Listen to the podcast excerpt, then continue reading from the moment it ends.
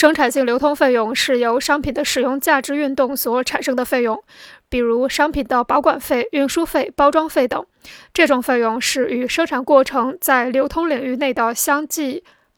这种费用是与生产过程在流通领域内的继续相关的费用，是一种具有生产性质的费用。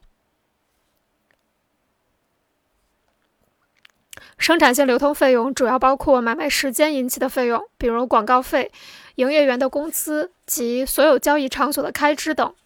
簿记引起的费用包括簿记人员的劳动和有关的物质消耗；货币引起的费用包括作为货币的金和银的磨损以及为发行和保管货币支出的费用。保管费用是由储备商品使用价值引起的各项费用，包括保管储备品所消耗的活劳动和物化劳动，以及储备品本身数量和质量的损失部分。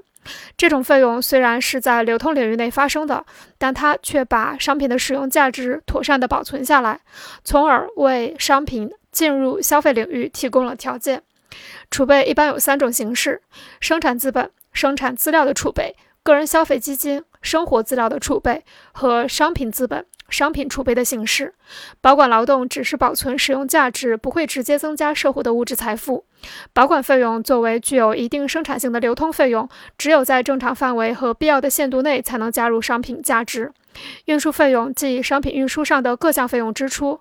运输不同于其他流通活动，它一方面形成一个独立的生产部门，进而形成生产资本的一个特殊投资领域。一方面又具有如下特征：表现为生产过程在流通过程中的继续，并且为了流通过程而继续。商品只有通过运输。变更使用价值的存在地点，才能使它的使用价值进入消费。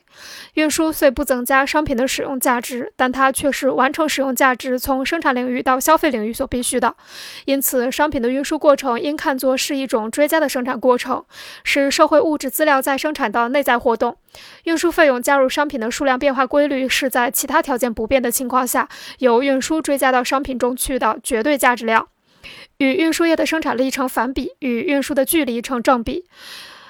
而由运输费用追加到商品价格中去的相对价值部分与商品的体积和重量成正比。生产性流通费用可以使商品的价值增加，通过商品出售即商品价值的实现而得到价值补偿，可以从自己支出这部分流通费用所形成的价值和剩余价值中得到补偿。